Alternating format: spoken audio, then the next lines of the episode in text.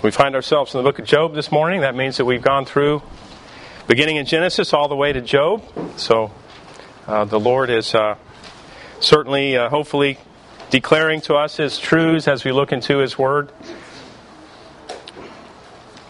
Hopefully, uh, you made note of this portion of the stanza in ancient words martyr's blood stains each page. They have died for this faith.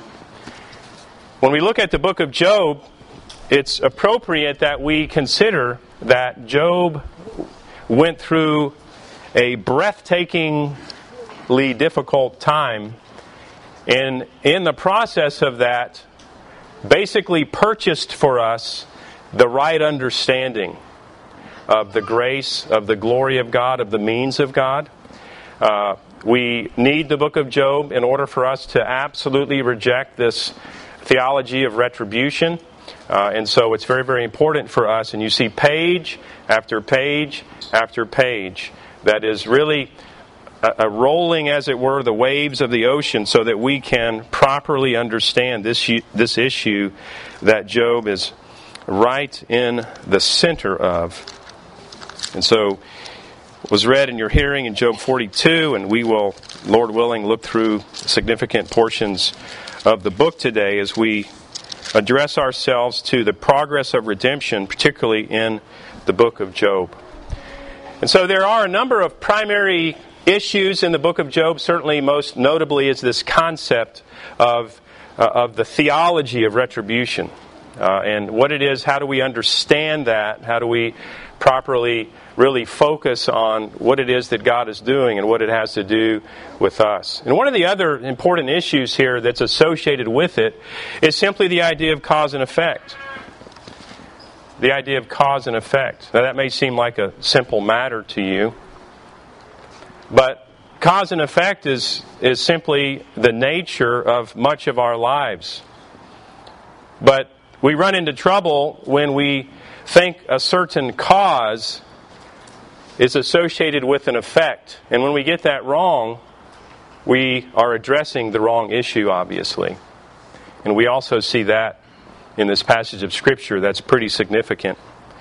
And I'd like to draw your attention to some very notable failures in understanding cause and effect. And I will draw your attention to a period of time that most of you didn't live through, and that is the 60s. Many people look to the 60s and say that the 60s caused the issue that we are currently in. That would be a significant failure of cause and effect. The 1960s were the fruit of a very significant issue in our nation. A point in time in our nation when basically we walked away from the underpinnings of truth, of morality, of a biblical patriotism, of a work ethic, of the concept of the nuclear family. We were persuaded by voices that were openly standing against the Word of God. And many of our countrymen then bore the fruit that we see as the 60s, and we continue today, of course. Now, there's also a significant aspect of this in our own lives, and certainly there's more to say about cause and effect, but I would draw your attention to this idea. The concept of repenting of a sin and repenting of the character that bore the fruit of that sin. You see, let's say, for instance, if I lie to you and I repent of lying to you, that is not the same thing as repenting of being a liar. There's a tremendous difference there. I can repent as I should of the occasion of sinning against someone by way of lying. But I've not touched the characterological issue of being a liar. Do you understand? And so, again, if the only thing I see is cause and effect in that sense, and I'm looking at the fruit and repenting of a fruit when I should ultimately be repenting of that thing which bore the fruit, the character in my life. And this certainly comes out in this book of Job. So I'd like to draw your attention to a few things here. First of all, let's look at chapter 1. Job has a number of significant ironies in it. Children, irony is is a, a literary term or idea uh, that um, it it it shows us. Uh, it it seems to be odd, if you will, that some people in the story know certain things and other people don't. For instance, and that is particularly ironic in the book of Job. For instance, when we look at chapter one, verses one through five, we see here a description of Job here. There was a man in the land of Uz whose name was Job, and that man was blameless and upright, one who feared God and turned away from evil. I'll go down to verse 4. His sons used to go and hold a feast in the house of each one on his day, and they would send and invite their three sisters to eat and drink with them. And when the days of the feast had run their course, Job would send and consecrate them, and would rise early in the morning and offer burnt offerings according to the number of them all. For Job said, It may be that my children have sinned and cursed God in their hearts. Thus Job did continually. There's a significant aspect of irony simply in the character of Job because you see Job's three friends, if you are, and including uh, Elihu, which is not really lumped into the three there they didn't know this about Job.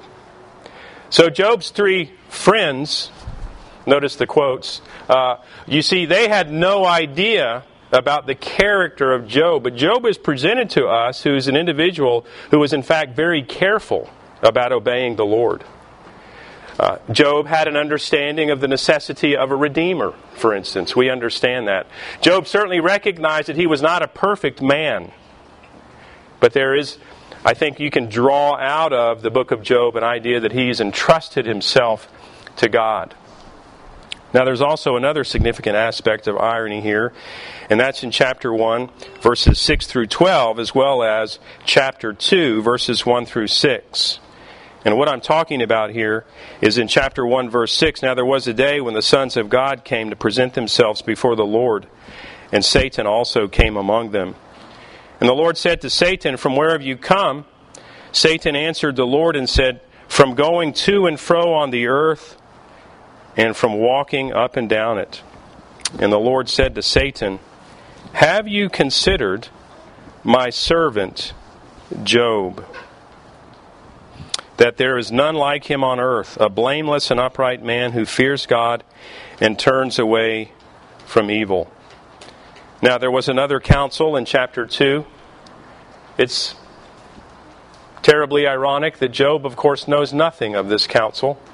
He knows nothing of what the Lord had said to Satan. He knows nothing of this idea that, that God had given Satan a leash, so to speak, such that he would be a tester of Job. But nonetheless, we have the story before us here. So, the first real issue that I'd like to address that comes to us from the book of Job is the problem of retributive theology. Now, this is kind of a big word. We don't really use it very much, but basically, uh, it, it can be associated with this idea of the law of the harvest. Uh, it is associated, uh, again, this idea that I get what I give. In Latin, it's a phrase that's very common quid pro quo. I scratch your back, you scratch mine. I do this for you, you do this for me. Now the reality is is that while we tend to speak words such that would reject this theology, the reality is when difficult things happen to us, what do we normally do? How do we normally think? What did I do wrong? What did I do to deserve this? Now, it works in the reverse as well. When you're enjoying the accolades of hard work, and you're enjoying reputation and position, and then all of a sudden something difficult happens, something fa- someone falsely accuses you, or something goes down at work that you have nothing to do with, and then what might you be inclined to think? Well, I worked hard to get where I am. And so, why is this happening to me? This is retributive theology, and it should be absolutely rejected. Now, also, involved in this is something that can be, but hopefully won't be confusing to you, and that's the idea that God uses means, right?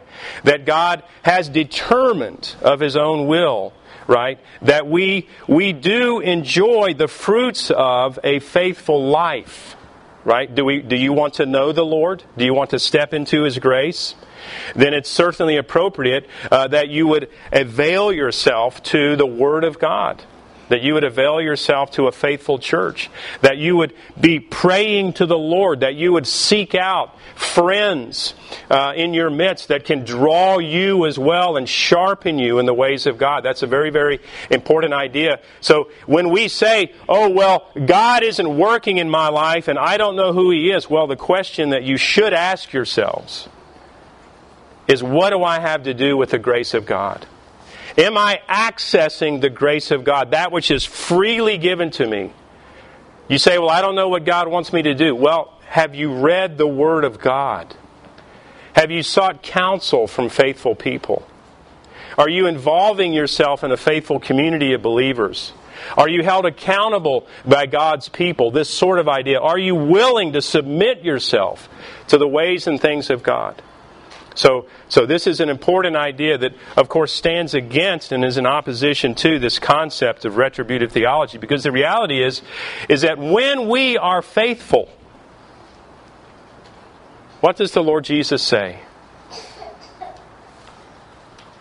You have been but a faithful servant in the house of the Lord. We will never make God our debtor by our own faithfulness. Our faithfulness and our involvement in the right means of grace will never for us be meritorious. They're all, of course, associated with the sweetness of being attached to the Lord Jesus Christ, our substitutionary atoner. Now, so let's look at this retributive theology. Chapter 1, verse 9 Satan answered the Lord and said, Does Job fear God for no reason? Does it shock you that Satan also believes in retributive theology? Why does, does Job simply follow you for the glory of being related to Almighty God? Well, the answer to that question is yes. In fact, he does. But Satan has no paradigm for that concept, right? Now, let's look at chapter 5, verses 8 through 13. And here's Eliphaz, one of Job's three friends.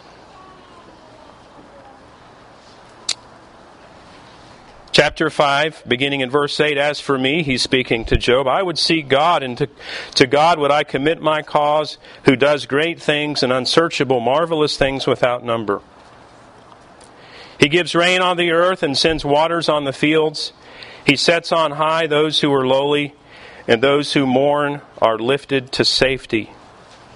He frustrates the devices of the crafty, so that their hands achieve no success. He catches the wise in their own craftiness, and the schemes of the wily are brought to a quick end. Now, we see in the first part of this narrative from Eliphaz that he has managed to say some absolutely beautifully true things about God. And Job, in this, in the book of Job, uh, he coins an idea that is commonplace in our day uh, that I often uh, use the term wind jamming. Job uses the term translated windy. And this is an example of wind jamming. What's Eliphaz doing? He is pontificating about all the wonderful glories of God, right? But he absolutely misapplies the truth. He's got a bullet, and he didn't shoot the target. That's what he does. So, what does he say here to Job? He says, He catches the wise in their craftiness, and the schemes of the wily are brought to a quick end. Verse 13. Eliphaz's only paradigm for difficulty or blessing is quid pro quo. That's it. The only thing that he understands and the only thing that Job understands, and the only thing that the other two friends understand, is that blessing comes because I purchase it by my own actions. Curse comes because I purchase it with my own sin. This is the idea. This is retributive justice. And again, Eliphaz falls into the trap and he has no understanding for this idea uh, of the kind of suffering that Job is going through right now. He has no understanding of an unmerited suffering. No idea of that. And this is so.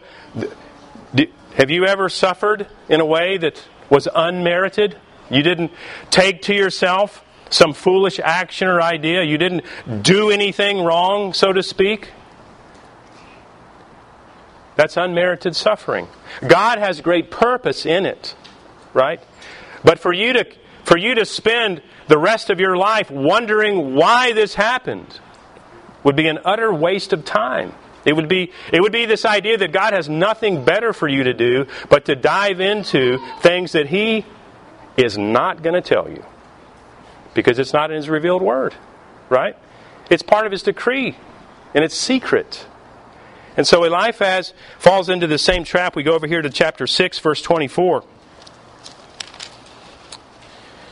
These are the words of Job, chapter 6, verse 24. Job says, Teach me, and I will be silent. Make me understand how I have gone astray. How forceful are upright words. But what does reproof from you reprove? What is Job saying? Job is saying, Look, I recognize that a man suffers because of what he's done. Again, that's the paradigm of retributive justice. And Job is saying, okay, so point to what I have done wrong. That's what Job is saying. What does your reproof reprove? Right? What is it? Go ahead, right? He says, Is there any injustice in my tongue? Cannot my palate discern the cause of calamity? Chapter, again, chapter 6, verse 30. It, Job asked the question that I encourage you to ask people around you. Is there any injustice on my tongue? Men, have you asked your wife that question? You are laid open before them, right? Job understands. He recognizes that this horrible calamity that I'm going through, because of his understanding of retributive justice, he recognizes that it must be because an individual has done something terribly wrong and Job has nothing that he's done terribly wrong, right? And so, what's the outcome of Job's complaint? Hold on to your seat and we'll get there. Look at chapter 9, verse 29.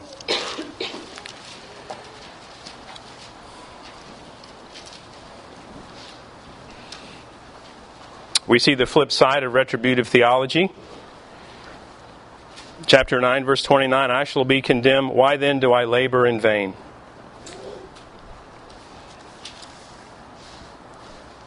Why do I labor in vain? Does that sound familiar at all to you? Cast your mind on the story of the prodigal son in Luke Now, think not of the prodigal son, but think of the one who didn't turn, the older brother. And he says to his father, I worked all these years for you, and you never gave me this or that. And what did the father say? All I have is yours. All I have is yours. And you're stuck in this paradigm of purchasing it when I give it to you freely. You can't buy it. You cannot purchase this. It must only be given. You, you don't have enough money to buy it. Right? And you don't have any money to buy it with anyway. And this is the idea of retributive theology chapter 15, verse 20. Again, we're looking at a few places where we are, again, validating this idea that, yes, this is the paradigm upon which they're working. And if you were to read Job through in one sitting, and I certainly encourage you to do that, you would see a tremendous amount of repetition. But like the apostle says, it's no problem for me to repeat this to you because you need to hear it and I need to say it. And so that's what's happening in the book of Job here. When we look at Job chapter 15, verse 20, what does Eliphaz say? He says, The wicked man rise in pain all his days, through all the years that are laid up for the ruthless. The wicked writhe in pain. What is Eliphaz saying? He's saying, I tell you what, Job, Let's course through all of the earth, why don't we? Do you see everybody in pain? Well, every single one of those people is wicked. That's why they're in pain. That's his only understanding. Aren't you thankful for the book of Job? Because we reject that. We know it isn't true. It cannot be true, and it doesn't fit into our own understanding of reality. That's not how you and I experience life, right? Stuff happens. It's all purposeful. Did you merit some of it? Did you purchase for yourself some problems? Yes, you did. But it isn't all like that, right? It isn't all like that. God has purposes and plans that we know nothing about. Job's wife took his theology to its logical conclusion in chapter 2, verse 9. So again, Job understood, his three friends understood of this retributive theology, this idea of quid pro quo, right? So Job's wife, right, Mrs. Job, she puts all this in the tiller, right? She's thinking through, right, this uh, whatever family worship Job did, including retributive theology, apparently. Nonetheless, she's thinking, curse God and die. Look here, this whole thing is a bust. What, what, are, what are you doing? Right? Your devotion to God is an utter waste. Look, you too will suffer horribly. Why be so careful in obedience? It didn't work out, Job. What a horrible perspective to live under. And this is where Job is, right? With his three friends. This is where he is in chapter 22, verses 1 through 9. Chapter 22, verses 1 through 9. Eliphaz looks at Job's current situation with no apparent knowledge of his characterological holiness.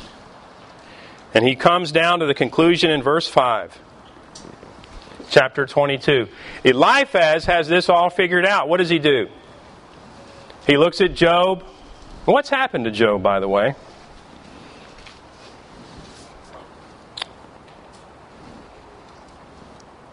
What has happened to Job?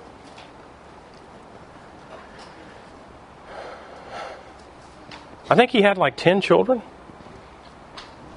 They're all dead. Hundreds of livestock representing the wealth of an individual, they're all gone. House destroyed. So think of a little pile of burning ashes with a wife over here that says curse God and die, with friends that hang out and say nothing appropriate.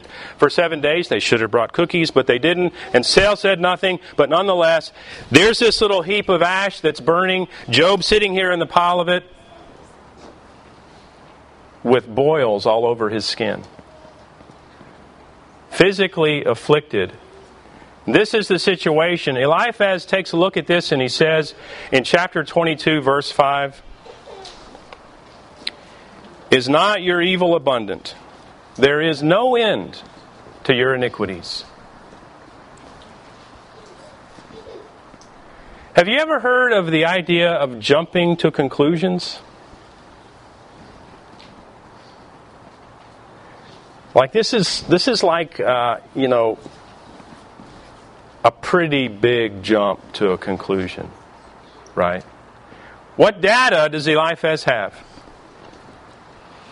He has Job's current situation. That's it.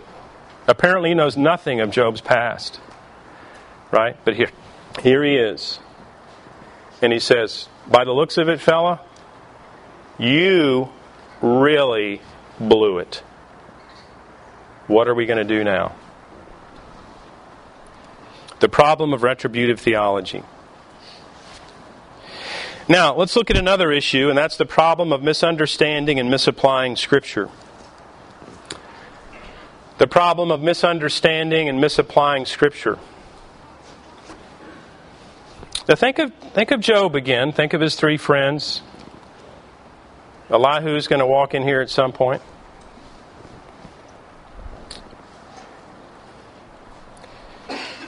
We must grow in our familiarity with Scripture, with biblical and systematic theology, in order to understand what the Bible is saying and how to apply it.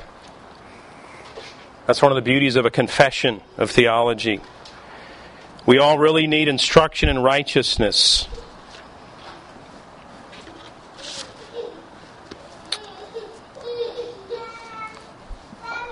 Let's look at the misapplication and the misunderstanding of Scripture. chapter 2, verse 9. We'll take another wave through the book here as we look at this particular issue. Chapter 2, verse 9, again, Job's wife fits into the category of retributive theology. She says, Do you still hold fast your integrity?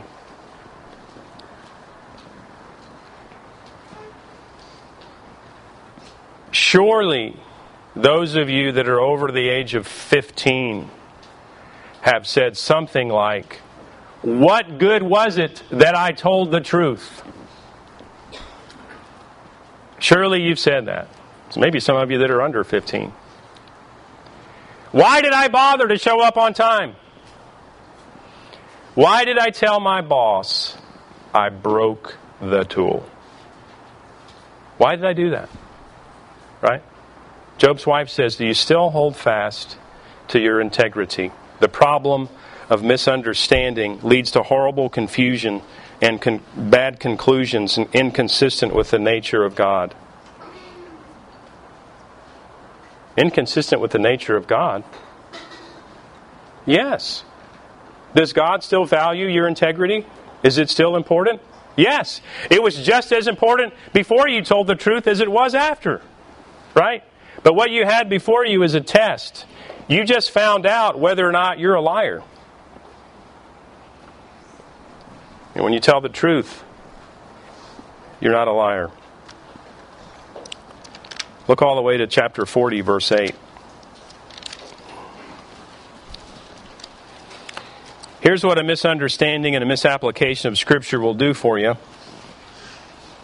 So the Lord challenges Job here in Job chapter 40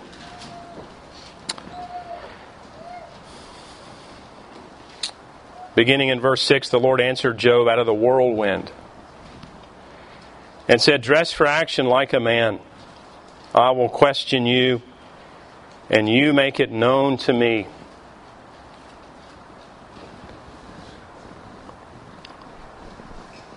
What is God saying to Job? He's saying, Job, okay, you, you know all about my character and my theological underpinnings and my decree. You dress like a man. I'll, I'll ask the questions now and you answer me. How about that, Job? Well, tell you what, for right now, you're going to rule the world, okay? We're going to see how this goes, all right? Okay? Check it out. We'll see, we'll see what happens here, okay, Job? He says, verse 8, Will you even put me in the wrong? Will you condemn me that you may be in the right? What is he saying to Job? All he's saying is this Job, if you're right, if you're right, and suffering is meritorious, and everything that I do is graceless, it's handled on a ledger between you and me. And there's no input to grace. There's no redeemer. There's no substitutionary atonement. If all of that is true, then what must be true of God? Then he's unjust. Then God is the one that has failed here and not Job. God's the one with the misunderstanding and not Job. A horrifying conclusion that he's drawn. For Job to be correct in his understanding, then God must be wrong. The misapplication of Scripture. Let's look at chapter 32.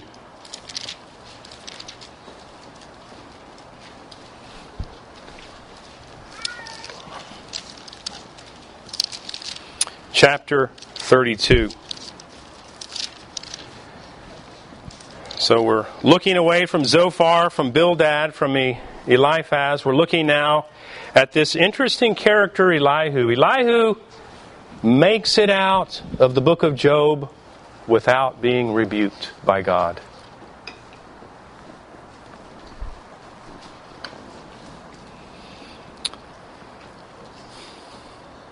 Chapter 32, verse 1 So these three men ceased to answer Job because he was righteous in his own eyes. Job did justify somebody, but he justified himself. That doesn't mean that he was made right in his own eyes by his works. What the Bible is referring to there, this idea, all it's saying is that Job was persuaded he was right. Whatever the case may be, he was right in this case. So Elihu walks up to him. The son of Barachel, the Buzite of the family of Ram, burned with anger. He burned with anger at Job. Why? Because he justified himself rather than God. Has nobody in this room ever thought that God got it wrong? God, did you not see that? God, did you not hear that prayer? God, are you are you are you seriously seeing what's happening here? God, are you did you step away from your omniscience or your omnipresence or your omnipower? God, do you are you with me, God? So Elihu recognizes that look here, God is never going to step away. The Lord Jesus says, My Father is working. Right? He is, he is the one maintaining the universe. And all the glories and attributes of God are 100% every moment. The misapplication of Scripture, I turn your attention to Job 22.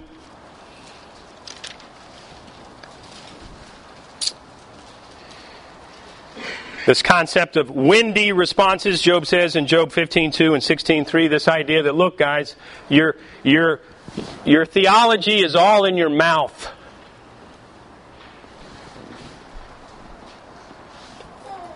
They go on and on and on. Chapter 22, verses 21 to 30. Eliphaz. He says, Agree with God and be at peace. There, Thereby good will come to you. Receive instruction from his mouth and lay up his words in your heart.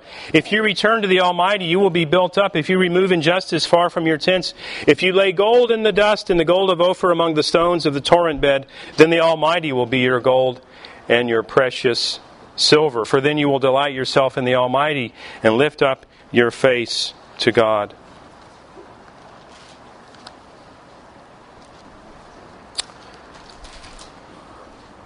So Eliphaz turns out to be the father of, if you don't know the answer to the question, just make up another one and sound really smart while you do it. Right? That's what Eliphaz is doing now. He has managed to say that delighting yourself in God, then He will be to you gold. Is that not a true statement? Yes, it is. But it's got nothing to do with Job's situation right now. You see, and this is why Job obviously accuses these friends as, as being sinfully misapplying the Word of God. Chapter 25, verses 2 to 6. Bildad speaks. Dominion and fear are with God. He makes peace in his high heaven. Is there any number to his armies? Upon whom does, he light, does his light not arise?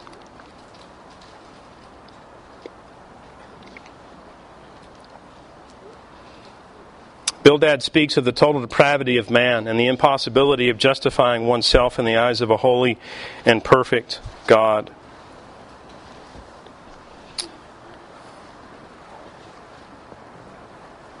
But again, this, this doesn't attach itself, nor is it an application of Scripture such that applies to Job's situation.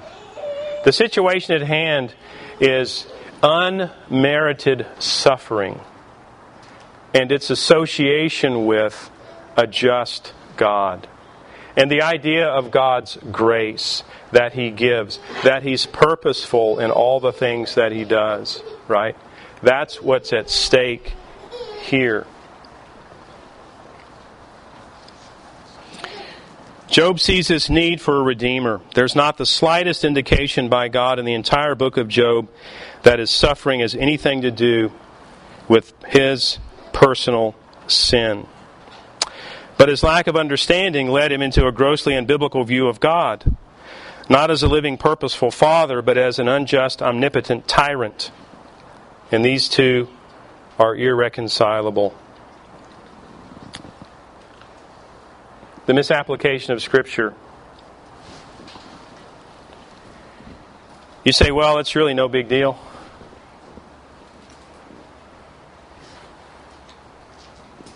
We all make mistakes, right? Nobody's got perfect theology. Remember the smoldering pit that Job is sitting around with his three friends and his wife? Well, think about what would have happened if his three friends actually understood God's grace. Do you think the story would be a little bit different? Do you think Job's life would be a little bit different at this moment? Like, way different? In the end, Job isn't rebuked as one suffering for his sins, but he's humbled before the Lord, as one who speaks authoritatively yet wrongly about God and so obscures God's purpose. I draw your attention to 38, verse 2.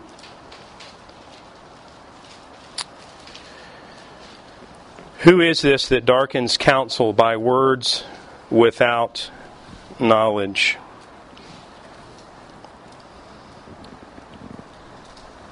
Children, this is an interesting way to speak, isn't it? Who is this that darkens counsel with words without knowledge? Well, the idea is this Job and his three friends, right, they are offering up counsel with information that is absolutely incorrect. It's sinfully incorrect, you see. And that's what he's talking about here. I draw your attention to chapter 42, verses 5 and 6. And here is what Job says here.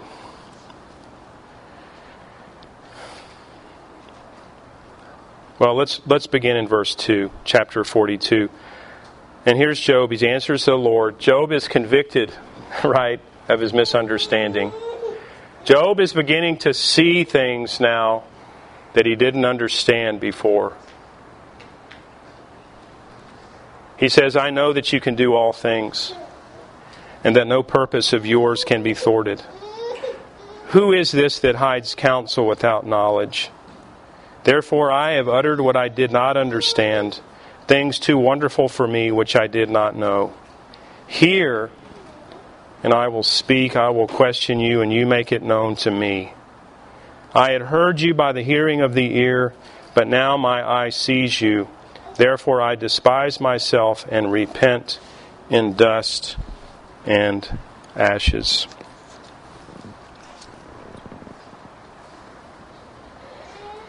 You know, at some point, the Apostle Peter stopped managing Jesus he learned relatively quickly that he wasn't going to instruct the Lord, the second person of the Trinity. Right? Now, Job here, he says the same thing. He says, I will listen to what you say about what's right. I will, I will listen to you. I had heard about you, but now I see. Now I see. Now I'm beginning to understand a few things about who you are and how you act. And I also understand that there are some things that I cannot understand. And so I trust you when I understand, and I trust you when I don't. And I'm through indicting you, God, with injustice. And I am ready now to be a student at your feet.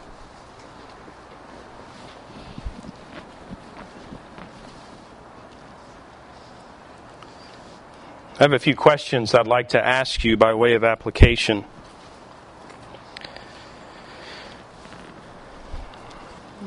The first question is this Is faithful growing biblical wisdom easily accessible? Is faithful growing biblical wisdom easily accessible?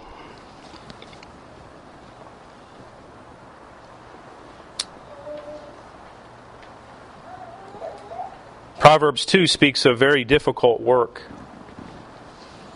I don't know if any of you have ever spent time in a mine, but likely there's no more picture of challenging, industrious difficulty than trying to dig something that's precious out of a mine. But you see, that's the way the Bible describes learning the things of God. It's like digging out of a mine. But you would think that it's something that should always be on the surface for us to easily take up, right? In an hour day, a day where, yes, I will say it, of snowflakes, there's no desire to work hard, right? That's completely lost. And so this is the generation that we live in, and it has, yes, wiped off on all of us. And will we again enter into the glorious work of digging into the things of God? Does the work of the Holy Spirit and the priesthood of the believer mean there is no real trial work to do to gain understanding in the Scriptures?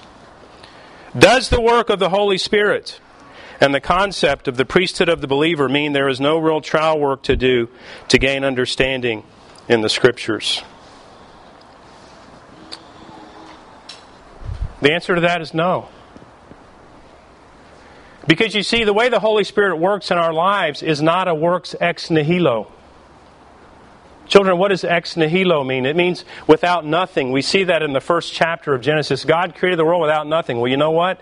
When the Holy Spirit works in our lives, He doesn't work that way. He works with what you have in your soul, primarily. And if there ain't nothing there, what's He going to work with? You see, that's the way primarily the Holy Spirit works. It certainly isn't that way always. Obviously, we recognize that when God gives us regenerating life, it isn't there. And He puts it there. And then He calls us to again access the truths of God, the things of God, so that, you see, if if I, if I recall to your mind something that's already there, that's altogether different than putting something in your mind. We have a nice little thing. We say, Oh, I forgot that. Did you? Or did you never know it? You see, there's a difference. There's a distinct difference there. And both of them are okay, right? But let's be honest. We've got things that we must learn. Why do we assume we so much we know so much as to instantly windjam on whatever subject is at hand?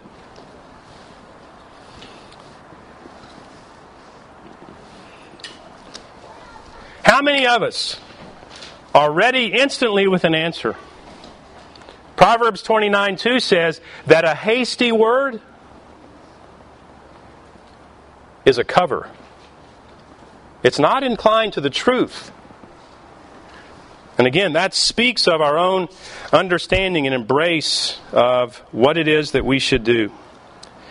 Why do we assume that the way we were brought up must be correct or at least close enough? After all, I turned out okay. My point in asking that question is this Is it not likely that we are persuaded that the Bible has nothing in it for us regarding some of the most rudimentary aspects of life? So that we simply lean into the way that we know because that's how we grew up.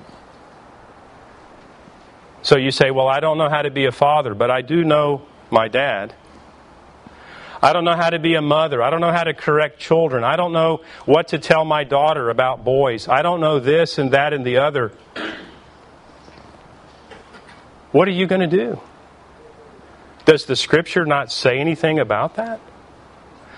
You see, we are we not a people that are ready at any moment to, as Job says, have a windy answer for whatever comes about.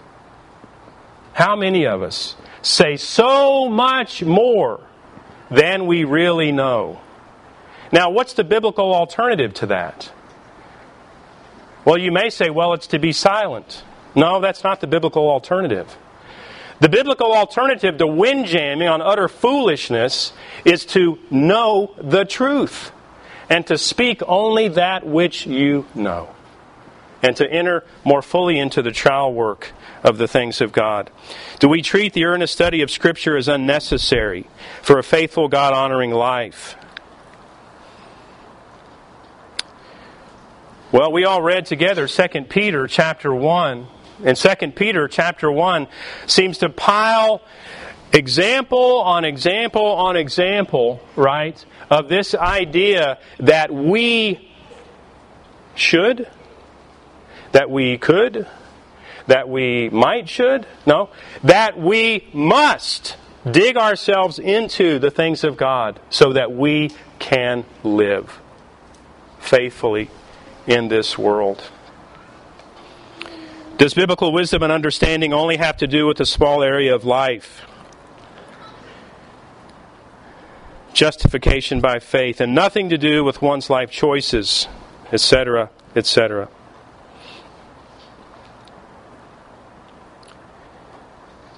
Is it true that we have little to worry about if we misunderstand God's Word?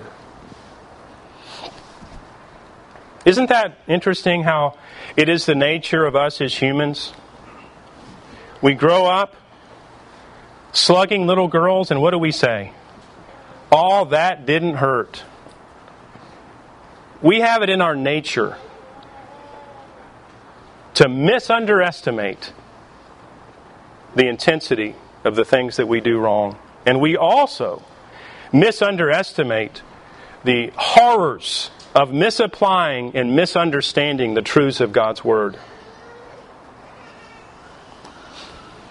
Is it true that what we do doesn't matter? No, that isn't true. That's fatalism. You see, the reality is, is that God works by means. It matters what you do every single moment. It matters what you do. And God has given to us a faithful, living Word. He is to us a faithful, loving Father. He's given to us a faithful, loving Redeemer. And He applies His truths and His life to us by a faithful, loving Spirit. Is our relationship to Christ impacted by our careful obedience to God's Word? Yes, it is. Have you ever heard someone say that God will love you just the same, whether you do right or wrong? In the days of the Puritans, that was considered a dangerous statement. And it's dangerous because it doesn't tell the whole story. Because the reality is, is our experience of reality rejects that very idea. You want a growing relationship with your brother? Try being angry with him every moment and calling out and critiquing him every second of the day. Is that the way to grow in a relationship with him? No, it isn't. It turns out that when we invest ourselves in loving others well, the response is often in kind. Wouldn't you like to be just like the Apostle John? And it was said of him, what? He's the one whom Jesus loved. Did you ever wonder why Jesus referred to him that way? You say, well, it's just the decree of God. Well, you can, you can believe that's true. It certainly is the decree. But there were means by which God fulfilled that decree, and I venture that the means of fulfilling that decree was a particular devotion that John had to his Lord. And then he enjoyed a deeper fellowship with the Lord Jesus Christ. Is that what we desire? The Bible says in Hosea chapter 4, verse 6 My people are destroyed for lack of knowledge.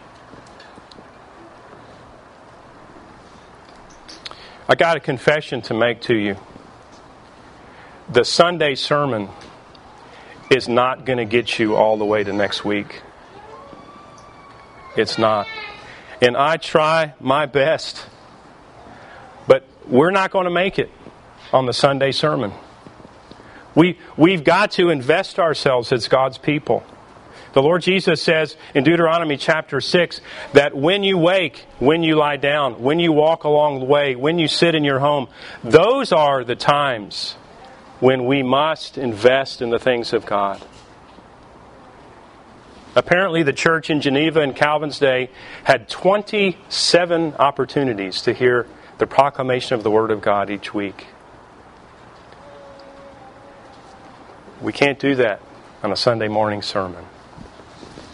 Let's pray.